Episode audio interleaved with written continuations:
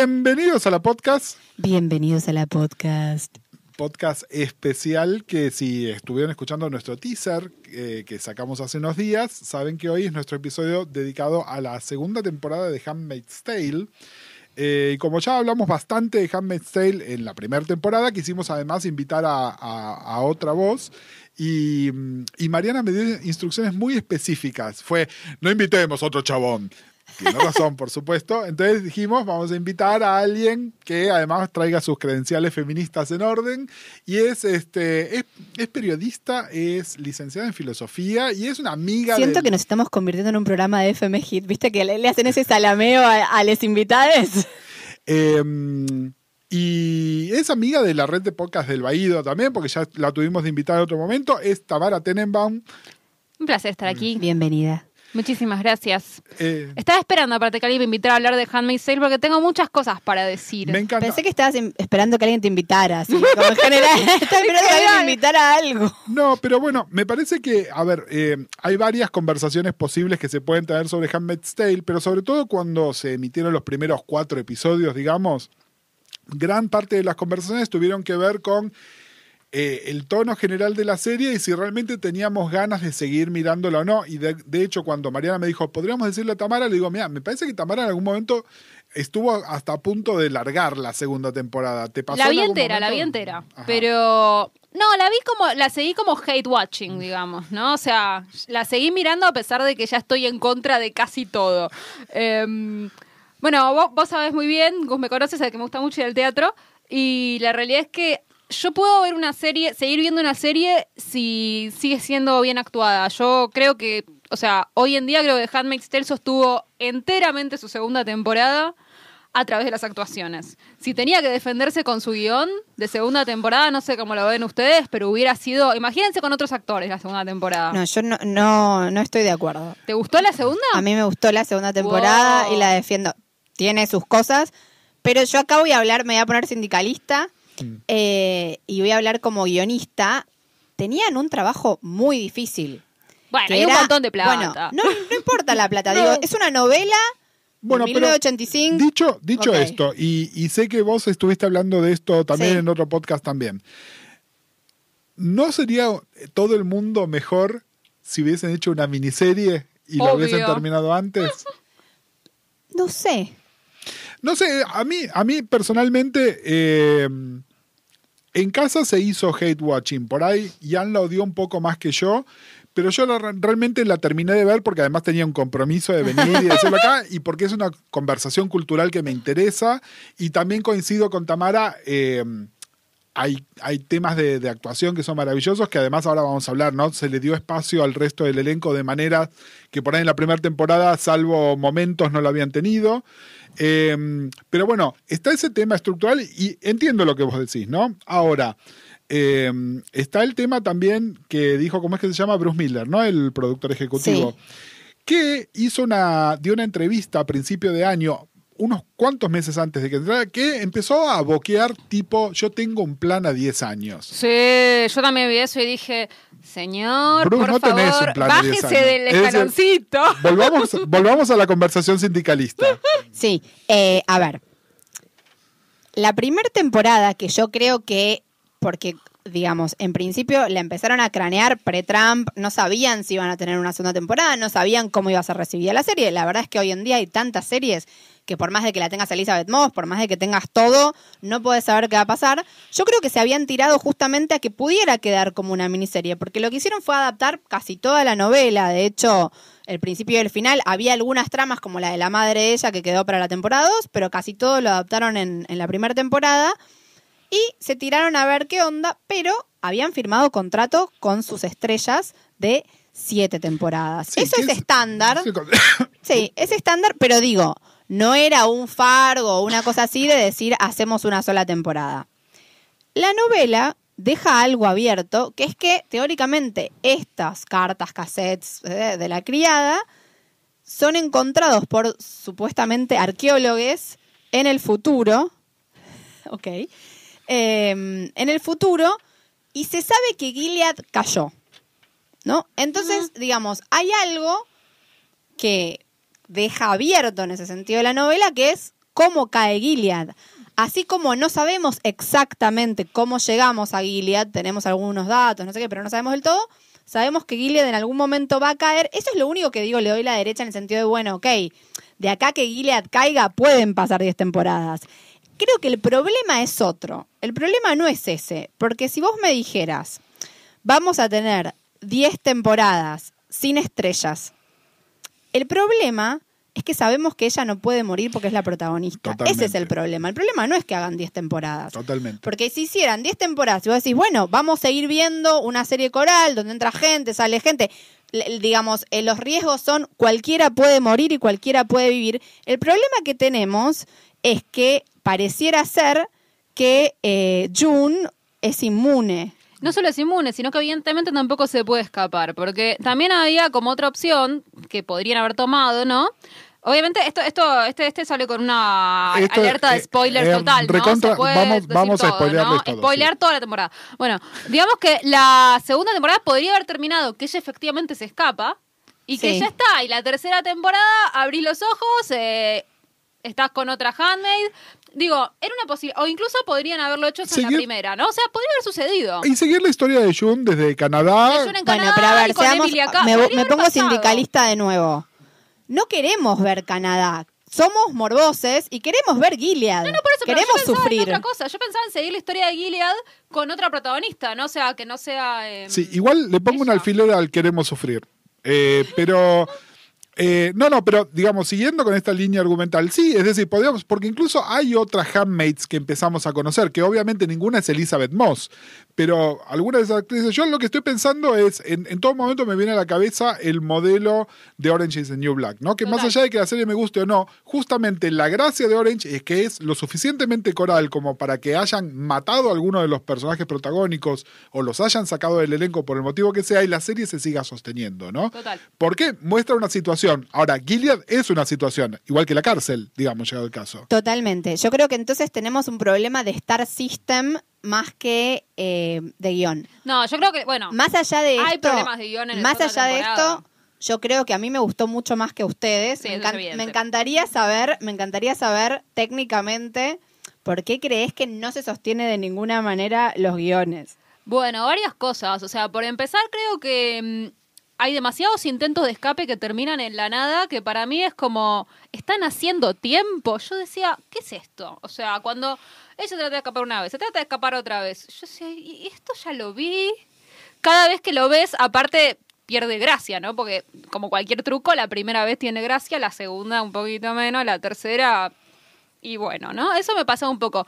Después, por otro lado, como que me parece que, bueno, yo tengo, tuve esa sensación todo el tiempo de, de hacer tiempo. Por ejemplo, también con, Sí. con todo lo que, lo que es la historia de Serena, ¿no? O sea, como que ella se vuelve buena un poco, después se vuelve un poco mala, después se vuelve un poco buena, después se vuelve muy mala de nuevo. Es como, ¿cuál es el, o sea, posta, a mí la, la- para mí la única que, que- que logra sostener ese cambio es la actriz, o sea, como que la actriz tiene un guion imposible en el cual una semana ella se hace amiga de Jun, la segunda semana ella la está haciendo violar en una escena súper cruenta, la tercera semana son amigas de nuevo. Digamos, no es Me que no, parece se- que no en es que no ningún puede haber momento vaivenes. ellas son amigas de nuevo. Eh, no, bueno, pero al final se redime y una semana antes la había hecho violar. O sea, ¿qué pasó? O sea, como que está bien que se puede haber vaivenes, pero No, había algo de, de- Yo no entendía. Por un lado, hacer tiempo y por otro lado, esto que decía eh, Gus de sufrir. Un poco hacer tiempo y otro poco eh, querer generar cada vez escenas más crueles para las que a veces las excusas narrativas son vagas. Sí, yo coincido también, lo que hizo Ivonne Strovsky es maravilloso y, y creo que también, a ver, Mariana trabajó de actriz, eh, Tamara y yo estábamos en pareja con actores, eh, digamos como que estamos en parte de esta conversación todo el tiempo, ¿no? Eh, y justamente la tipa lo que puede hacer es en muchos casos mostrar esta ambigüedad lo que pasa es que la ambigüedad en el guion es medio como un yunque cayendo, ¿no? Es decir, una cosa es que vos sepas que el personaje tiene un pie puesto en el soy buena o no, soy moralmente ambigua, y otra cosa es que de repente esto, en- de, de un episodio a otro, o del principio del episodio al final del episodio, ella tenga la, con- la conducta A y la conducta Z. Bueno, yo lo que sí estoy muy de acuerdo es, no voy a mover más el micrófono, me mira acá, Gonzalo me mira con cara de asesina, me mira con cara de Gilead, te llevo a Gilead si mueves el micrófono. Eh, lo que sí estoy muy de acuerdo es que en el último episodio no se sostiene el arco de Serena y que justamente, como, como dice Tamara, tuvieron tanto tiempo para construirme esto, del, si quieren hacer la rebelión de las esposas, plántenla antes. No podemos tener una elipsis, una elipsis mágica, donde ella se para ahí y no sé qué discurso les dio, pero era convin- convincentísima. A ver, la rebelión de las esposas y la rebelión de las Martas también. Yo esa, esa trama te la voy a defender de acá a la China. No, no. Porque las Martas, las esposas, tienen un montón de tiempo de pantalla y nunca las vemos hablando de nada de esto. En cambio, las Martas son justamente invisibles, son mujeres y servidumbre. No, no, y también es cierto- Son peligrosas No. y nunca las vimos haciendo nada. Entonces pueden haber estado haciendo lo que ellas quieran. No, y la única historia que vimos que involucraba a una Marta abiertamente, aparte de Rita, que, que tiene un papel bastante protagónico, es cuando matan a una de las Martas en la, en la hora de histeria después del No atentado. solo eso, te estás olvidando de una Marta muy importante esta temporada. La Eh, neonatóloga. También, también es cierto. Entonces, si hay una Marta que es una mega neonatóloga, capa, mega capa, debe haber politólogas, Martas, debe haber- digo, Sí, yo solo y no las están mirando. Yo solo entendí y también entiendo que es un homenaje a, mm, a todo esto que pasaba en la Segunda Guerra Mundial, donde muchas veces eran la servidumbre de los nazis los que so- so- solían tener como data.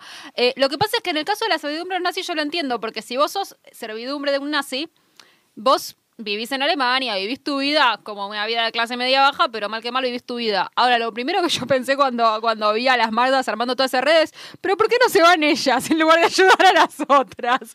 No entiendo. Que es un buen ¿Por ¿Qué argumento hacen todas ahí ayudando a la otra a escaparse y viendo la camioneta irse y ellas se quedan viviendo en Gilead? Bueno, y hablando, ya que estamos en el final, ¿no? Justamente eh, con Mariana habíamos estado hablando cuando hablamos de Glow hace un- unas semanas sobre esto del reseteo cósmico de las series que necesitan mantener un status quo, que por ahí era algo que se sostenía cuando hacías una sitcom en los 80, pero realmente, más allá de lo que decíamos del Star System recién, Sí. eh, ese final, Yo no estoy de acuerdo con que sea un reseteo. ¿no estás de acuerdo con que sea un reseteo? No. Yo lo que leí es que lo que dice el señor este que, que lleva adelante la serie es que mm, la próxima temporada se va a concentrar en la resistencia. Eso es lo que leí. O sea, van a estar, calculo, en Gilead, pero lo que va a suceder es. Yo supongo que, volviendo a la analogía con Orange is the New Black, va a ser un poco, quizás vieron como en la temporada esta, la del motín, que no digo que fue una La abandonamos total, antes. pero bueno, yo la vi y, y era como, bueno, la resistencia finalmente, ¿no? Que no, no sé si va a ser tan cápsula, pero sí eh, que Gilead va a estar, o sea, la conversación sobre Gilead, bueno, ya nos mostraron bastante cómo funciona Gilead, va a estar bastante presente entonces el tema de la resistencia, que es algo que por ahora lo vimos solamente de pestillas muy chiquitas, eh, lo vimos con, con Yo, perdón, no, principio. no creo que sea un reseteo por varias razones. En principio, claramente lo que nos están diciendo, digo, lo entre comillas bueno de este Star System, es que, o siguiendo la novela, es la historia de Jun, Sí. Yo, como, si quieren, vayan a escuchar el que también estuve hablando en Hypeados y hablé bastante de que me- pareció muy falopa toda la cosa. Soy Jun, soy Offred, soy Jun, soy Offred. Digamos, todo eso me parece que así como me lo quieren eh, spoon feed, no lo compro. Mi, mi marido lo definió como tribunero. Eh, Bueno, la serie se puso muy Bueno, tribunera en esta La segunda serie se puso. Bueno, pero sí. yo tengo. Ok. Pero yo vi un montón de cosas que siento que no son de las que más se hablan y que no son las que capaz todo el mundo está viendo y que siento que ninguna otra serie está hablando de esas cosas No, y que eh, y que lo hace de una manera hermosa y poética, pero tal vez no es lo más llamativo. Pero perdón que quiero terminar con esto de por qué no creo que sea un reseteo. Eh, es el viaje de ella, ¿cierto? Ella, al principio de, la temporada, cuando tenemos estos tres capítulos en los que estoy de acuerdo que era como, bueno, empezame en el capítulo 4. Si no se va a escapar, ¿para qué me la tenés tres? cap-?" Más allá de que cada capítulo en sí mismo me pareció logrado, pero tal vez en el todo de la temporada parece como una vuelta o un rulo al pedo. Perfecto, estamos de acuerdo. Ahora, ella, en ese momento, que no tuvo el encuentro eh, heartbreaking con Hannah, Sí. Y que está bastante rota, decide irse con su hija por nacer, con alguna perspectiva, decide irse. En el medio le pasan un montón de cosas, yo creo que no es menor el encuentro con Hannah, verla, eh, y decide que se va a quedar. Que da al bebé, algo que leí que yo no había pensado, que leí en una crítica que dije, ah, mira, qué loco es, ¿por qué entrega al bebé si ella no está segura de que se van a poder escapar? Digo, así como ella intentó escapar, si no pudo, ¿qué, qué pasa si ese bebé queda en la frontera? Bueno, lo que fuera, yo creo que en el momento en que ella lo está dando, cree que esta vez va a tener éxito. Sí, sí, yo creo que además ella, ahí hay un elemento donde ella ya de alguna manera estaba preparada para dejar a ese bebé. Es decir, no, obviamente nada te Y prepara, pero hay- perdón, hay, un pero no elemento. tiene el mismo vínculo con el bebé ese que con Hannah. Exactamente. Y a la vez, yo tengo dos interpretaciones de por qué se queda. Una es para salvar a Hannah, que no creo que, que ella crea que la puede salvar. Ahora, creo que ella siente que no puede, porque Hannah le dice, ¿por qué no me viniste a buscar? ¿Por qué no me buscaste? Y por otro lado, y acá le pregunto al licenciado, yo creo que hay algo medio de pulsión de muerte de quedarse, como algo de... Eh, Sí, Digo, sí. no sé si ella puede ir a No, vivir no. una vida confortable a Canadá. Totalmente, totalmente. Lo que pasa es que, eh, y, y coincido, y me encantaría eh, tener este, una sesión de estrés postraumático con Jung y poder hablar de estas cosas. Me parece que en el contexto de la serie yo no puedo evitar mi propio cinismo de ver la historia simplemente como estirar la historia, Star System. Es decir, em, el famoso se le ven los hilos, para mí se le dieron demasiado los hilos. Es decir, puedo encontrar todo esto que me decís, porque es cierto. Porque además, si estamos teniendo estas charlas, porque la serie está bien escrita, está bien filmada, es decir, tiene un montón de cosas a favor. Si no, No, no sé, Tamara dice que está escrita por la gente de verano 98. Yo creo que está bastante mal escrita, especialmente la segunda temporada. Mi sensación es que en la segunda temporada se, se trataron de desviar del material de- del libro y evidentemente no le fue tan bien A ver, como No es le que se hacía con el trataron, libro. no había más libros. Bueno, Está no bien, había más bueno, libro pero, y evidentemente ver, no se arreglaron pero también sin él. Consideremos algunas elecciones, ¿no? Sí. Porque acá hablamos de justamente la rebelión de las esposas, de la rebelión de, la, de la rebelión de las Martas. Explícame, porque realmente, ah, y esto necesito que me lo expliquen, es, ¿para qué me mostraste lo de las colonias? ¿Para qué me mostraste la vida de Emily y Janine en las colonias? ¿Y por qué me hiciste volver a Emily y a Janine por motivos que, salvo que este tipo que la salva a Emily sabía quién era Emily y tenía poder como para hacerla traer, ¿para qué las trajiste de vuelta? Torture porn, solamente eso. No, y no solo eso, y ese Star System también. Son dos actrices que tenían buen Q rating y las hiciste bajar, porque podrías haber puesto a otras dos handmaids a que tengan las historias de Janine y de Emily, y que Janine y Emily, como el resto de la gente en las colonias, se murieran en las colonias. No se entiende, digamos, después de todo lo que hizo Emily, no se entiende por qué está viva. Exactamente. Digo, con, eh, matan gente por mucho menos que eso. Y perdón, tampoco se entiende cómo la van a traer de Handmaid si es obvio que... A ver, yo no, no sé cómo decir esto en un lenguaje simpático, pero No deben tener todos los ovarios quemados después de haber estado en las colonias. Totalmente. Yo es pensaba eso. ¿cuál sea, es la posibilidad de que esa mujer siga siendo fértil? Porque- Dificilísimo. Digamos, tanto ella como Janine sabemos que tuvieron hijos antes, pero que puedan tenerlos ahora, especialmente después de una temporada en las colonias, difícil. Bueno, evidentemente en Gilead están eh, bajos de recursos. No, no, Creo eso- que la, tra- la eso- trama, la trama del atentado está floja de papeles, sobre todo porque no muere nadie que conozcamos. Bueno, Total. otra cosa. Piensen en esto, ¿no? Yo me quedé pensando en esta situación. Por un lado, traen a las otras con los ovarios en un estado que yo imagino complicado, pero a la vez, en lugar de condenar a Eden a ser handmaid, una chiquita de 15 años que podría ser fértil, tiene 15 años, todavía no lo sabemos, la matan. ¿Por qué en lugar de matarla no la hacen ser handmaid Bueno, es si no que- es para mostrarnos la pileta esa? No, es que la respuesta, la respuesta es Gilead. O sea, el sistema de valores de Gilead está muy mal. Bueno, Es pero en es ese caso eso. entonces es una Es es especie de bypass es- para hacer cualquier cosa. Pero es, Tuvieran- pero es inconsistente, Marian, porque fíjate, por un lado está bueno que te muestran que, por ejemplo, eh, todo es, es eh, ciego a la raza, todo Gilead, ¿no? Es decir, no, con tal de tener un bebé no me importa si la madre es eh, descendiente africana, oriental. Pero no sé si se les escapó que eh, No, no, el bueno. general negro Sí. puede tener hijos. Sí, sí, sí. Bueno, pero eso, eso en realidad es para, para poner en, en- en- para poner ahí en la tribuna el- la masculinidad de, de Waterford, que ya vamos a volver sobre la masculinidad de Waterford también.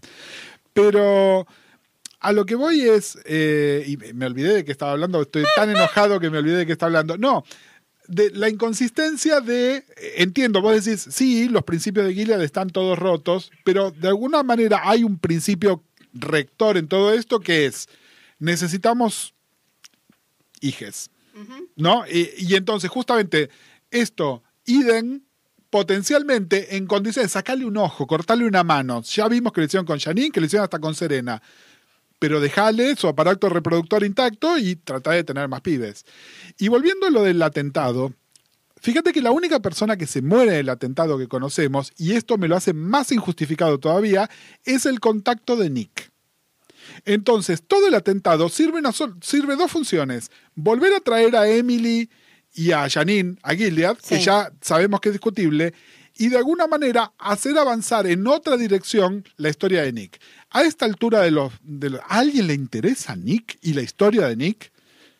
Bueno, ahí viene mi defensa de mi argumento, perdón, mi argumento original de que esta serie se defiende por sus actores y cuando hay un actor flojo, como es ese Oh. pobre muchacho, el personaje no va para ningún lado. Totalmente, es, es, es, es terrible. Es mi terrible. gran argumento. ¿Vieron? Bueno, yo igual, qué sé yo, tampoco tiene tanto para hacer, ¿no? Como, bueno, está enamorado de... Tiene No, dos notas que bueno, tocar. Y, Y tiene dos caras, es Estebanés Y a ver, de y ellos. es el Estebanés de ellos en una Ustedes novela lo de vieron. Battlestar Galáctica, chicos. No, no, pero a ver. Después, hablemos también de la relación de June y Nick, ¿no? Que enten- entiendo la psicología de June en todo esto, que es dentro de la desesperación, eh, es la persona a la cual ella se puede aferrar, digamos, para buscar un poco de cariño. ¿Por qué él tiene el enamoramiento que tiene de June? Está por verse. Ahora, Jun es, eh, digamos, como un magneto. Todes caen preses de Jun. ahora Ni hablar, ni hablar de ese Después. pacto ficcional en el cual todos mueren por La Está bien. casa, la casa de los Waterford tiene un soundproofing mejor que el del estudio del Baído donde estamos, porque nadie escucha nada. Nadie Ellos escucha dos a los besitos agarrándose de la mano en el hospital detrás de un vidrio biselado. Eso es una novela, si eso lo hace una novela de Juana Vegale, todos indignados. Sí, sí, Como sí. ese Handmaid's Tale es artístico y es bello y poético. No. Es decir, usemos los mismos parámetros para juzgar a todas las ficciones. Esta está bien, políticamente nos cae mejor. Bueno, igual yo también tengo muchas objeciones políticas a, a esta temporada de Handmaid's Tale. Ok, ¿eh? hagamos objeciones bastantes. políticas. Igual eh, dejamos un pin en las objeciones políticas que yo también tengo, pero quiero que recalquemos algunas de las cosas que Handmaid's hace bien. Porque me parece que, que donde Handmaid's funciona bien, funciona mejor que cualquier otro drama hoy en día. Eh, digo, creo, me parece. Eh, la escena... Hay, situ- hay situaciones... No, no lo estoy diciendo como fangirl. No, no lo estoy diciendo como fangirl. Posta que no. No, no tengo nada, digamos, invertido acá que... No, no, no me pasa eso. Eh, la escena, todo el capítulo, cuando van a Canadá, digamos, la escena donde em, Nick se encuentra, Sí. ¿no? Con em, el, el ex marido, actual marido. ¿no? Me, encanta ese, me encanta ese actor, el negro más hermoso que está en Luke la se televisión llama. en este Lo, momento. sí, ¿lo viste, ¿lo viste en Sopranos cuando era un adolescente? Qué bello que es ese hombre, por bueno, favor. se encuentra Nick con Luke. Esa escena, digamos, está cargada de tanto dramatismo y está muy bien, digamos, lo que le pasa a uno, lo que le pasa al otro, porque supongamos, el otro día hablaba con un amigo, supongamos que mágicamente pasa algo donde lo que sea y Gilead desaparece y salen todes vives, ¿no? ¿Qué hace Jun? Es vígama. ¿Qué, qué le pasa? Total, total. Pero digo, bueno, pero ahí me parece que hay un drama interesante. No, y te digo, mira, chupándome un huevo como me chupa un huevo casi todo lo que pasa en Canadá, como lo muestran muy poquito, se me hace más soportable. Es decir, yo creo que más Luke llegaría un momento donde me, me generaría el mismo efecto que Nick. Pero es muy poquito, y, y fíjate que la historia de Luke es como muy clara, porque en los diálogos con Moira, él ya estaba haciendo un soltar de Jung, y en realidad Nick lo que viene es a volver a meterle el dedo en la llaga de una manera que no la tenía. Y ahí hay verdadero drama. Totalmente. Y, y, y cuando, fu- digo, en esas zonas, la escena, digo, todo ese episodio, la escena cuando la van a tratar de reclutar a Serena, ¿no? bueno, todo lo que tiene que ver con Serena, me parece que está muy bien. Por eso digo que me da pena que traten de hacerle hacer ese tránsito tan rápido en el último episodio, que no es verosímil y digo todo eso, pero toda esa escena eh, está muy bien. Yo llamo al sindicato de guionistas un- una vez más. Sí. Si a vos te dicen, bueno, esta temporada en lugar de 10 episodios van a ser 13, vos no levantás la mano y decís, che, ¿y si hacemos 10? Porque fíjate que lo que estamos diciendo, los primeros episodios medio muertos, todos los, este, las falsas escapadas, con tres episodios menos, Bueno, hay, el otro día leí o escuché en algún podcast que decían que hubiera estado muy bien como final de temporada el, episodio, del 10, parto. Total. Sí, El obvio, parto y lo el otro final. ya empezó la otra temporada, digamos. Como que estoy de acuerdo que con 10 episodios la serie estaría mejor, No estoy de acuerdo que sea todo unos guiones horribles. Estoy de acuerdo que tiene muchos pifies, pero creo que cuando la serie, donde la serie es fuerte, es muy fuerte. Creo que es fuerte en, en ese episodio. Creo que es fuerte en el episodio de Hannah. Creo que el episodio eh, del parto, más allá de- del, del falso escape o más allá de que no los caga a tiros a ellos, que para mí debería cagarlos a tiros, eh, digo, más allá de todo eso, es un gran episodio. A mí el episodio me gusta. Casi sin sí. palabras, de un episodio que podríamos decir Sí. casi bottle, ¿no? O uterus episode. Eh, Sí, ese me gustó mucho. bueno, son episodios muy fuertes. No es sencillo hacer un episodio de una hora con una sola actriz en una sola locación que te sostenga todo el tiempo la atención. Eh, otro, otra trama, digamos, eh, interepisodios que a mí me parece de la que se habla muy poco y a mí me parece sublime, es todo lo que tiene que ver con las esposas y estos rituales que hacen de sustitución, ¿no? ¿Por qué lo digo? Porque me parece que está hablando eh, muy profundamente y sin subrayar, que es lo que hacen otras tramas que nos molesta, sobre el neoconservadurismo de alrededor de la maternidad hoy en día. Bueno, ¿podemos hablar un toque del neoconservadurismo de la serie con la biología entonces? Sí, Totalmente. Por favor. ¿No? Porque que, justamente en este momento donde está ese debate, ¿no? Y donde están los debates sobre la adopción y están los debates sobre la felicidad de, de, de los les niñes antes que la felicidad de, de la madre y de los vínculos. Crianza con apego. Eh, no, y a ver, y a ver, y más allá de la crianza con apego, la crianza con apego no tiene por qué ser de la madre biológica. Es decir, podés estar de acuerdo con la crianza con apego, y de hecho, cuando yo tiré el Por del tema del que marasmo, quería, hablar, que quería hablar de ese episodio. es que, bueno, a ver, ahí claramente, yo esto, antes de que expliquen qué es lo que está pasando y antes de, de realmente saber que Janine iba a tener la, la oportunidad de estar, cuando empiezan a decir tiene problemas de salud, yo, yo en casa le digo, el pibe tiene marasmo, ¿entendés? Es decir, lo separaron de la madre demasiado temprano. Esta mujer está establecido, y sí está establecido, que no tiene un contacto cercano con su hija, realmente no lo tiene. Y entonces, bueno, sí, la piba es como si estuviese en un hospital, como si estuviese en una Claro, incubadora. pero, pero me parece que si tomáramos ese episodio sueltito, diríamos sí, la serie está equiparando madre biológica a lo quiere, lo abraza, lo mima, y madre no biológica no. Pero después, la relación que tiene Serena Joy, incluso que es desgarrador en el momento ese que saca la tetita y le quiere dar y el sí, bebé sí, no... Sí, sí, sí, es terrible. No, no, no se prende. Es como, es muy terrible. Yo creo que en ese episodio, si lo tomáramos solito, me están me están acá, no, pero puedo hablar y posar para la selfie al mismo tiempo. No tenés que posar. Eh, pose, pose. Eh, si tomamos ese episodio sueltito, pareciera que está diciendo que Janine, porque es la madre biológica, salva a la bebé.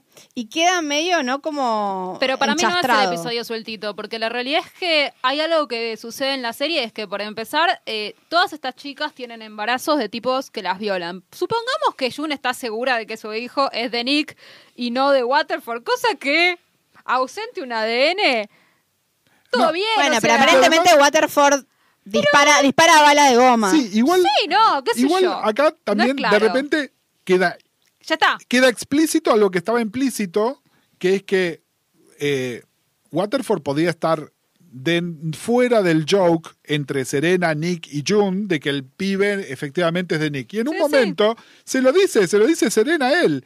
Es el hijo de ellos, es Tal el cual. hijo de... Es decir, ni siquiera está Sí. eh, donde, de nuevo, eso no se resolvió. Eso o se, no resol- se resolvió. resolvió fuera de cámara. No, no, ¿Cu- no, no, ¿Cuándo no, se no, entera él que el hijo que está esperando es de Nick? Me parece que en ese momento. Yo creo que ahí Serena le está diciendo eso porque está Pero cabreada. ya lo sabía en ese momento. Para mí él ya lo sabía, si no él tendría que tener otro tipo de reacción, porque además Sí. lo hemos visto reaccionar mil veces, con Jun, con Serena, en cualquier situación. Pero la pregunta es. Pero mi pregunta, lo que iba a decir, lo que yo iba a decir es que todas estas chicas están teniendo embarazos de tipos que las violan y por alguna razón igual todas aman a sus bebés. No. Esa es la Ah, reacción bueno, no- normal de todas las chicas violadas. eso- yo tuve, no esa, sabía eso. tuve esa discusión con otra persona y mi respuesta fue la siguiente. Las únicas dos handmaids que vemos que tienen hijos son Jun y Janine. Bueno, y a las dos Y por que nos muestran les por gustan lo sus que bebés. No, pero por lo que sabemos de Janine, Janine estaba teniendo un romance, de última síndrome de Estocolmo, pero Janine estaba teniendo un romance con su Chicas, capitán. Y Janine no tiene. No, no. no tiene los patitos no en tiene fila. todas sus capacidades. Miren, Sí, sí. yo hay algo que rescato. Por eso digo, no es todas, todas son dos. Pero son las que los elige mostrar. A mí, injustificable como me resulta toda la historia de Janine, Emily, las colonias y su vuelta, la única cosa que rescato es la dinámica entre Emily y Janine. Sí, eso es lindo. Emily la trata como como lo que es, como una persona que no razona, como, como una mascota, como una nena muy chiquita, ¿no? Es decir, fíjate que Jun se frustra, ¿no? Entonces, pero Janine no. Y Emily es como, sabe que no puede razonar con Janine. Es decir, Janine no es parámetro de nada porque Janine claramente no está No, no, bien. Por supuesto, yo no digo que sean parámetros, pero son los embarazos que la serie elige mostrarnos, ¿no? La serie podría habernos mostrado otro embarazo también. Estoy de acuerdo con que estamos en una delgada línea donde pareciera que la serie está abogando porque lo biológico es eh, mejor que lo no biológico, pero, pero también la serie se está metiendo en una discusión muy actual que tiene que ver con, con una cuestión bioética sobre el alquiler de vientre y sobre si se puede usar el cuerpo de una mujer simplemente como algo dentro del capitalismo. Bueno, pero la serie tiene un capítulo sobre eso en el cual parece hacer un endorsement, estar bastante a favor de la maternidad subrogada eh, voluntaria. En el capítulo sobre Moira, Es- es la el- maternidad subrogada voluntaria aparece como una experiencia que no es traumática. No sé, Yo en el capítulo lo vi así, o sea, se ve que en el momento ella le da un poco de cosita, uy, no, pe- no pensó que le iba a dar algo de cosita a darlo, pero no se ve como una situación traumática. No sé, la, la serie no lo muestra así. También me da la sensación, y acá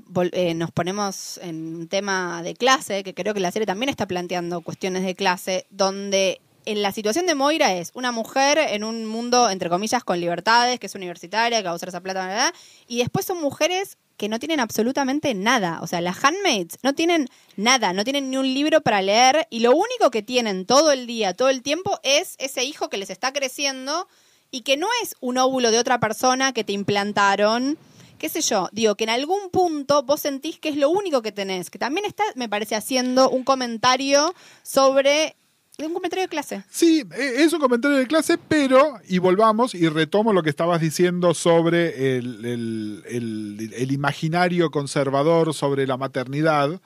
Eh, hay algo que si bien obviamente, eh, nada, es- es- no, inventaron la historia de Serena sacando la teta, porque es algo que a muchas madres eh, adoptivas, especialmente de bebés tan chiquitos, ¿no? Porque la realidad sobre, el- sobre las madres adoptivas es que en general adoptan bebés más grandes, ¿no? Que son los que, los que dejan tirados en los orfanatos y esas cosas. Eh, que esto pasa, pero hay todo, lo que vos decís del ritual, también es como que estas madres logran una conexión, que Serena, fíjate que es un recorrido, pero nada más porque con Serena pasamos más tiempo y entonces nos, nos explican cuando le prohíben fumar, ¿no? Ese tipo de cosas, que primero decís, bueno, es una pavada, pero es parte de, de un lavado de cerebro, si la querés. cabeza. Pero me parece que plantean que la otra mamá, la mamá de la pobre bebita, esta hija de Sí, Janine, Naomi. es más fría, digamos, y me parece que, que la que si tuviera un hijo biológico seguiría siendo así de fría, digamos. Hay mamás con hijos biológicos que son, incluso que no quieren amamantar, que deciden no amamantar. Digo, hay una cuestión, y esto es para hacer un whole different podcast, ¿no? Eh, actual, que me parece que, digamos, que en la serie está tratada más de frente con Aunt Lidia, ¿no? Que son las mujeres seleccionando mujeres dentro del patriarcado. Pero hay otra cosa en lo que la serie es más astuta, y me parece que por más astuta a mucha gente se le escapa, que tiene que ver con todo el aleccionamiento que vivimos las mujeres actualmente en torno a la maternidad por parte de otras mujeres, y vuelvo a la cuestión de clase, donde hay algo que a mí me parece perverso, ne- nefasto, no sé, todos los adjetivos negativos que podamos encontrar, que yo veo constantemente en foros eh, sobre crianza, embarazo, bla, bla, bla, donde mujeres de clase media alta plantean como un ideal, digamos, un tipo de crianza, crianza con apego, donde tenés que dar la teta por lo menos hasta los dos años, ininterrumpidamente, y si no, sos mala madre, deficiente, bla, bla, bla, y tener a tu hija colgado y eh, al- agarrado todo el tiempo durante dos o tres años, ¿no? Algo obviamente imposible para cualquier mujer que necesite salir a trabajar. Y entonces vos escuchás, bueno, escuchás, lees, yo lo escucho en mi Que cabeza. Ir a trabajar, Post- no, que quiera que ir a quiera, trabajar ¿no? también. También. Sí. Perfecto, perfecto. Pero ahí estamos hablando de una decisión libre, porque hay mujeres que necesitan ir a trabajar, aunque Sí. no quieran. Sí, sí. Digamos, aunque quisieran quedarse con sus hijos. Entonces ves mujeres claramente de clase baja que plantean, ay, pero ¿y yo cómo hago? Bla, bla, bla. Y nadie plantea la cuestión de clase y nadie plantea que hay un aleccionamiento neoconservador donde están intentando que volvamos a Gilead. Bueno, sí, yo el otro día... Disfrazado mm, de libertad leí un y libro, de feminismo mm, liberal. Yo leí un libro muy bueno eh, sobre este tema. Eh, ¿La conocen a Sheila Hetty, que es una autora canadiense? No. Eh, es una, una autora canadiense que la había pegado ya con algunas novelas y ahora tiene un libro que se llama Motherhood, ¿no? Pero que se llama Motherhood, pero que es sobre cómo ella termina tomando la decisión de no ser madre, ¿no? Como ella cumple 37 y dice, bueno, es medio now or never. ¿Pero es fiction o non-fiction? No, no, no fiction, o sea, es una, es una especie de autoficción, pero claramente es todo de verdad. Y, y digamos, y ella habla de la decisión de ser mamá y en un momento empieza a reflexionar sobre por qué al mundo le importa tanto que yo sea madre. O sea, porque en algún punto es extraña la obsesión, ¿no? ¿Por qué la gente quiere que una sea madre? Y ella dice, yo supongo, o sea, porque ella se acuerda de una vez que se hizo un aborto a los 21, o sea, porque pensando en, bueno, voy a ser madre ahora, piensa, bueno, yo una vez pude ser madre y no decidí no hacerlo.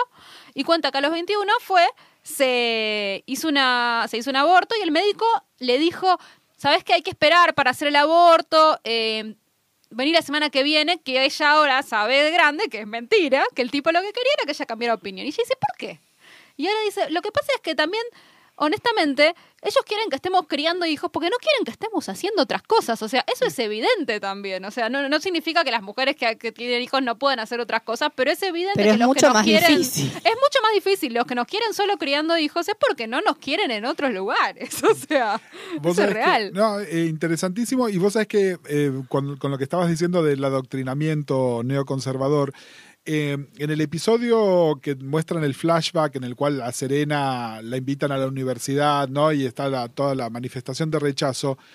eh, la charla que ella va a dar, dije, es una charla de Pilar Sordo, Total. ¿no? Eh, Total. y fíjate que acá de repente se hace un gran escándalo y se le hace un, un, un, este, un scratch al o lo que sea. Y Pilar Sordo viene y llena tres Grand Rex y nadie pestañea pensando que Pilar Sordo es, es más Sound Lydia que Serena Sí, Joy, ¿no? Es que en realidad, para mí me parece, por, por yo antes de fuera del aire le decía a Gus que a mí, digamos que yo le pido mucho más a las ficciones o a los creadores que se autoproclaman feministas y lo que más, más me da miedo es este tipo de ideología que se dice feminista, porque hay Tal muchas cual. de estas mujeres que se creen feministas por estar, no solo estar con el pibe todo el día, que de última hace lo que quieras, pero no se dan cuenta de la cantidad de aleccionamiento que le están haciendo a sus congéneres. Digo, eh, a mí me cambió la cabeza desde que soy madre porque me di cuenta de todo esto y de toda la gente que me quiere poner en mi lugar y que me dice lo que tengo que hacer,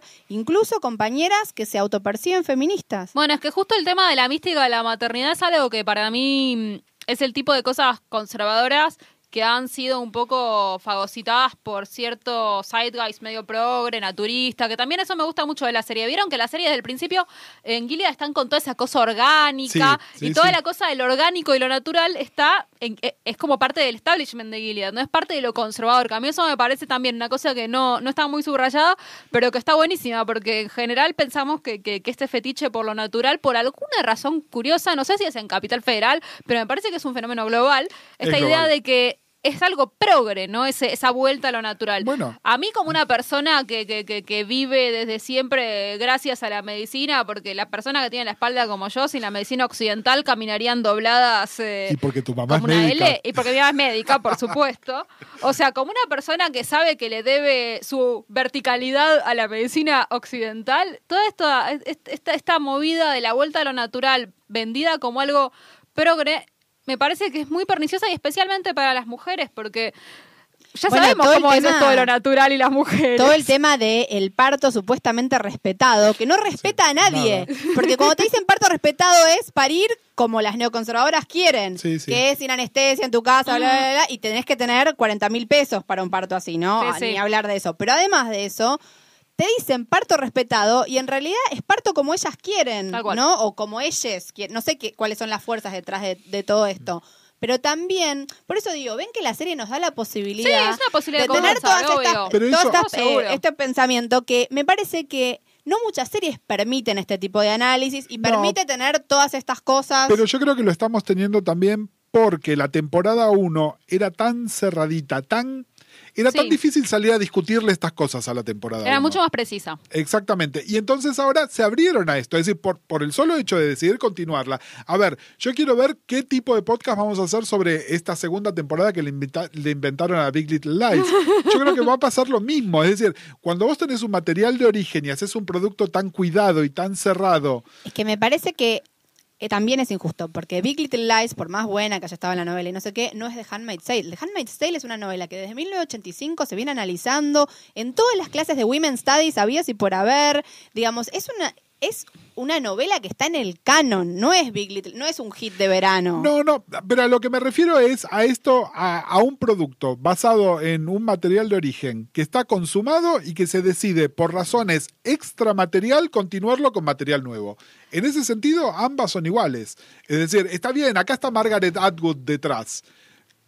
Igual. Yo hay tengo que otro ver. problema, de hecho, aparte con, con la, esta cuestión política y lo, lo tiro a la mesa porque, a ver, a mí me parece que en esta segunda temporada, no sé si ustedes están de acuerdo, el tema de la crueldad se, se superó a sí mismo por mucho, ¿no? O sea, lo de la crueldad eh, en términos gráficos, o sea, eso, fuimos a las colonias, eh, vimos escenas de violación mucho más explícitas y Yo violentas. creo que lo de las colonias visto. había que salir de ahí porque no es, esa trama no podía llevar a ningún lado. Era Era, nivel de crueldad, vimos niveles de crueldad muy, muy intensos, ¿no? Y a mí algo que me, me preocupa o me, me hace pregunta, y les pregunto a ustedes si también les hace pregunta, es que la serie extrema ciertas, ciertas crueldades imaginarias, ciertas crueldades ficcionales, a veces me, me- me daba la sensación que era como para que sepas que estos son malos, malos.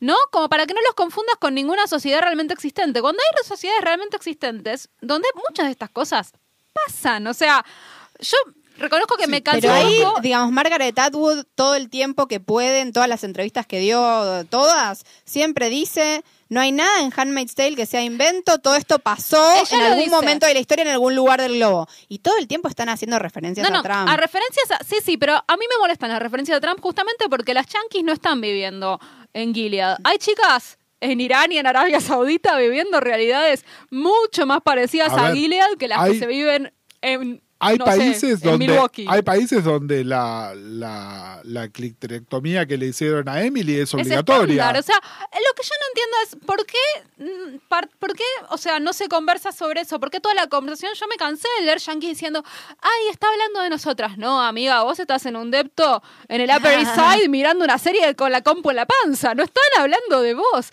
¿Y, y qué pasa con eso? O sea, ¿qué pasa con cuando Igual- una sociedad se obsesiona mirando una, una- unas torturas ficcionales y... y y, También, y eso Tamara, no dispara hay- la conversación sobre, o sea, y la otredad, como, a ver, porque yo pensaba, una de las tramas grandes que abrieron, ¿no? En esta segunda temporada, es todo el tema internacional, ¿no? Esta, Sí. Este tema de las visitas y, y digamos, y, y todos nos quedamos tranquilos, ¿no? Como los tratan re mal, qué sé yo. La realidad es que todas nuestras sociedades comercian con sociedades que tratan hacia sus mujeres y nosotros no decimos nada. Entonces, Igual no ahí sé, hay un problema, hay un problema desde el feminismo interseccional y desde el feminismo poscolonial.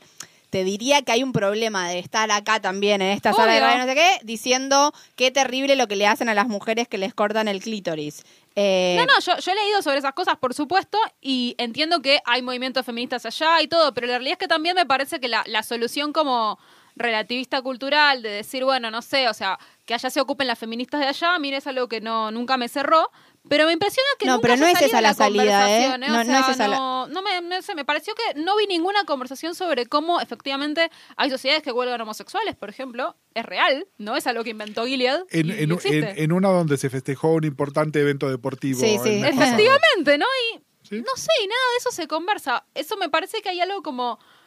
Eh, mí Igual, perdón, la salida interseccional o No, poscolonial no, interseccional es, no es esa, no, no es digo, esa. no es que lo charlen las feministas de allá, es simplemente no hacer como un femsplaining blanco y occidental No, no, no, sobre situaciones, digamos, lo que, lo que plantea ese feminismo es decir, bueno, entendamos que, eh, y vuelvo a recomendar Dietland para, para hablar de estos temas, otra serie más liviana, eh, es pensar cómo también nos estamos autoflagelando acá y cómo... Sí, bueno, yo ahí no estoy tan de acuerdo. O sea, yo creo que nosotros nos estamos autoflagelando, pero también nosotras somos privilegiadas. Eso es, Eso es- un sí. hecho innegable, me parece a mí. O sea, hay muchas mujeres que. eh, eligen rebelarse en esas sociedades y efectivamente son castigadas. Bueno, yo efectivamente creo que nuestra solidaridad con, con feminismos en otros países no es suficiente por ahora, estamos como bastante eh, alienadas y me parece que Handmaid's Tale a mí me, me- me evidenció mucho eso, como que todas queremos ver en Handmaid's Tale nuestra propia historia, que está buenísimo, pero a la vez ahí hay historias reales, Perdón, ¿te puedo hacer una pregunta personal? obvio. ¿Cómo lo, lo vivís vos viniendo de una sociedad bastante represiva como el judaísmo ortodoxo? Bueno, ¿Nos podés hacer algún insight? Justamente, yo lo veo así de esa manera, como, o sea, hay sociedades donde las mujeres viven muy mal, están a 20 cuadras de nuestra casa, ¿sí? Eh, digamos, eh, bueno, también hay comunidad, o sea, comunidades judías ortodoxas, musulmanas ortodoxas, todo está en el 11, en el 11 también hay una comunidad musulmana muy grande, eh, y todas esas mujeres están ahí, la realidad es que bueno, es muy difícil el tema de cómo, cómo se vive eso internamente. También me parece que en este caso también Gilead te la hace muy fácil. ¿Por qué te la hace fácil Gilead? Porque en Gilead todas las mujeres que vos ves ahí fueron criadas a la occidental y ellas tienen re claro que ahora son oprimidas. No piensan que como... en cambio, las chicas que nacemos en sociedades así se parecen más a cómo van a criar a Hannah, por ejemplo, o cómo van a criar a las nenas que nacen ahí. Hay una sola historia que está en la primera temporada de esta chica que el estatus de ella de handmaid es mejor que su estatus anterior. ¿No? Esta chica que, que estaba con las drogas y vivía La en que la después calle. hace el suicide bombing, es que es, ella. que es exactamente. Ah, claro, Es la es, ese personaje, que esa es la única que muestran. Y yo aprovecho esto, y no, no nos queda mucho tiempo, y quería traer un, un par de temas, si bien nos hemos ido temas off serie, pero algo específico y que tiene que ver con algo que dijo Mariana antes también. ¿Cómo nos sentimos con, no solo con que Bruce Miller sea el productor ejecutivo, sino que también muchos de los episodios clave están dirigidos por varones? ¿no? Porque, a ver, obviamente yo esperaría que si el episodio del parto estaba dirigido por un varón, era bueno, cerremos todo, me voy, ¿no? Porque entonces es la, la cagaste. Pero no está ese tema también, y sobre todo que además el que sale a mansplainear su plan de 10 años que yo es Bruce Miller. Sí, a mí eso me hace muchísimo ruido. Eh, no tengo respuesta más allá de que capaz, si no era un showrunner varón, la serie no existía. Eh, creo igual que cada vez más eh, Elizabeth Moss, sobre todo como que se está poniendo la serie al hombro, también me hace ruido que ella sea cientóloga, que habla de la libertad, no Sí, sé ni qué, y es cientóloga. Entonces, digamos, ahí tenemos un sí, punto sí. ciego importantísimo. Importantísimo. No, a mí eh, la realidad es que los que más me gustan, los capítulos que más me gustaron de toda la serie son los primeros tres, que están dirigidos por una mujer. Y, y creo que eran los capítulos que setearon el tono y que, y que nos hicieron a todos adictos, ¿no? Los primeros tres que aparte eran, no sé si los recuerdan, como re, Totalmente, re sí. distintos filmados, ¿no? Como una cosa mucho más chiquita, Bueno, mucho yo más tengo, yo tengo un sutil. problema que ya se lo había mencionado a Mariana cuando realizamos la otra temporada y acá ya me parece una caricatura nada más. Hay ciertas cosas que son como taquigrafía de cinematografía de calidad.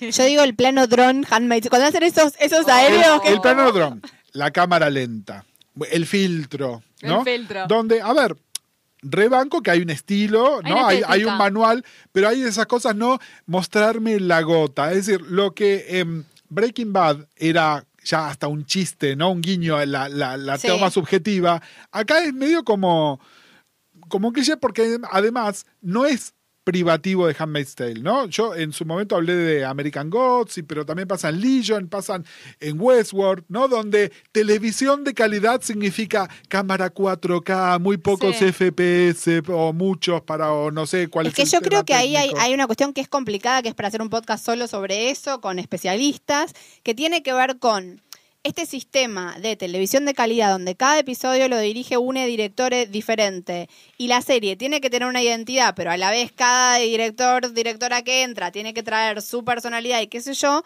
creo que genera un menjunje. A mí me parece que en esta temporada 2 en muchos episodios yo veía la cáscara sin ningún contenido. O sea, veía esos planos, no sé qué, pero no Sí, estaban hablando de. Total, nada. total, total. Creo que sí. hay excepciones. Creo que el capítulo del parto Sí, es está muy bien filmado. Sí, sí. Digamos, te genera toda una sensación. Digamos, las decisiones, estoy de acuerdo con casi todas. El capítulo de Hannah también. Me parece que está muy bien filmado. Eh, pero no me generó, digamos, el deleite estético esta temporada que sí me había eh, generado la temporada anterior. Creo que intentaron, y volvemos a lo que decías vos, está muy tribunero. Yo siento que estuvo muy tribunero desde lo estético y que también hubo cosas muy tribuneras que yo tenía ganas de romper la computadora, que son los momentos donde quieren decir pa- para, que hagamos remeras de sororidad. Oh. Parece que están trabajando para el meme. Sí. Ejemplo, Total. cuando Total. empiezan, me llamo Tamara, me llamo Mariana, me llamo Gustavo. Ay, qué pavada, Me llamo no sé por qué. favor, qué Eh, que es como, eh, siento que me están tratando de, de fabricar artificialmente Sí. una Total. emoción y no me genera empatía. Totalmente, Bueno, totalmente. es que ese es el tema de hacer también series en época de redes sociales, ¿no? Como que antes eh, la gente, vos estrenabas algo y no sé si tenías como todo el feedback que hoy tenés sobre qué es lo que va a vender, qué es lo que va a gustar, como hoy tenés, que entonces, bueno, vos hiciste el nolite, te va a estar descarbonando, aunque yo también, esa, ese capítulo casi me pego un tiro, de, de lo tribunero que es. Eh, y Cuando ella lo escribe en la pared, yo pensaba en la primera vez que lo mencionan. Cuando ella lo escribe para ella me parece una taradez nivel Sí, mil. sí. Pero, o sea, porque aparte no estaba apurada para irse. ¿Qué hace haciendo grafitis en la pared? ¿Qué estará? Es decir, no, no estás agarrando el abrigo, pero le dejas el mensaje a Waterford.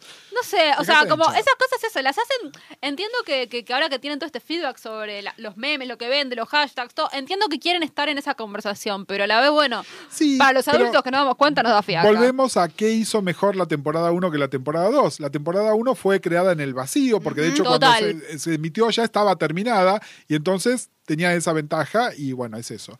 Chicas, estamos como recontra sobre la hora. Eh, me parece que la conversación recontra sigue. Como saben, si nos escriben a hashtag la podcast, estamos ahí haciéndolo. Pero también quiero saber si Tamara tiene algunas palabras, ya que es la primera vez que vino algo que te quedó en el tintero o que no te dejamos decir o algo que.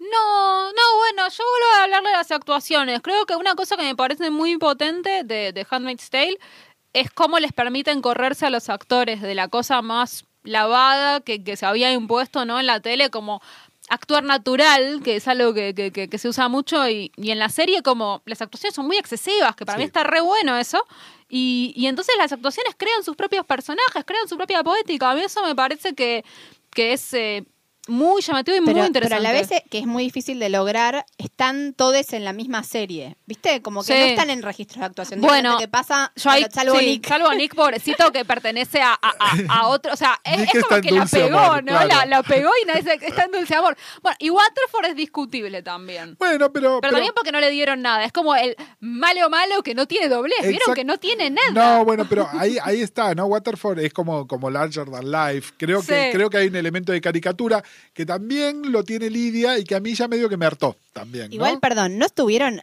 algo de placer cuando la cuchillan a Lidia? Sí, sí, obvio Total. que sí. Pero bueno, pero ahí tenemos otra cosa. Eh, ya me decía, bueno, el- la temporada que viene no está, no está Lidia. Sí que está Lidia. Lidia no quedó muerta. Llamaron a la ambulancia. Sí, Vamos a Por tener algo es, a por Lidia- algo no quedó muerta. A Lidia rengueando un par de episodios más, pero. Ah, nada, bueno, sí. y, y- y el último highlight. Yo, por supuesto, como toda persona de bien, estoy enamorada de Bradley Whitford, así que fui muy feliz con esa subtrama. Estoy muy feliz de que vaya a volver, porque ya confirmaron que vuelve. Ah, no tenía ese dato. El comandante Josh Lyman. o sea que vos vas a seguir haciendo hate watching, Voy a digamos. seguir haciendo hate watching porque si Josh Lyman hace una propaganda de pasta dentífrica, yo la veo. O sea, Ok, fan, fan, sos wingera de la primera época. Es mi contraseña de Wi-Fi. Si alguna vez andan buscando un Wi-Fi en corriente de Calabrini, ponen de West Wing y es mi contraseña. Así que para mí ese fue el highlight total. Toda esa trama que le armaron, Cumbre Borrascosas, ahí me pareció inmejorable. Espero que toda la te- tercera temporada se trate de él. No va a pasar, pero es lo que yo espero. Tamara, ¿dónde te encuentra la gente? La gente puede encontrar todo lo que yo hago en general en mi cuenta de Twitter. Ahí Sí. están todas las cosas productivas que hago y las Me improductivas dijeron que también. tenías una newsletter. Ah, tengo un newsletter también. Pueden seguir. Que es una especie buenísimo. de diario que hago con una amiga que se llama Amigas por Correspondencia. También lo pueden encontrar. Pueden poner Amigas por Correspondencia Tamara Tenemom y lo encuentran en Google. Y es una correspondencia que hacemos con mi amiga Lucila Pinto, donde nosotras nos mandamos mail sobre cualquier tema durante la semana y después publicamos nuestra correspondencia. Parece una pavada, pero a veces sale bien. No, está bueno, yo lo endorseo. Bueno, ya, entonces la arroba de Tamara es eh, arroba Tantenenbaum. Sí. ¿Cómo, ¿Cómo es que aclaraste que la diferencia con el apellido de Ernesto? Exacto, se escribe Tenenbaum con NB larga y M final, porque esa es la forma en que originalmente se escribe en alemán. Muy bien. A Mariana la encontramos en... Arroba Marianevi o en facebook.com barra series. Y a mí me encuentran como Uncle-Marvel. Acuérdense, hashtag la podcast y seguimos la conversación. Muchas gracias por escucharnos. Chao.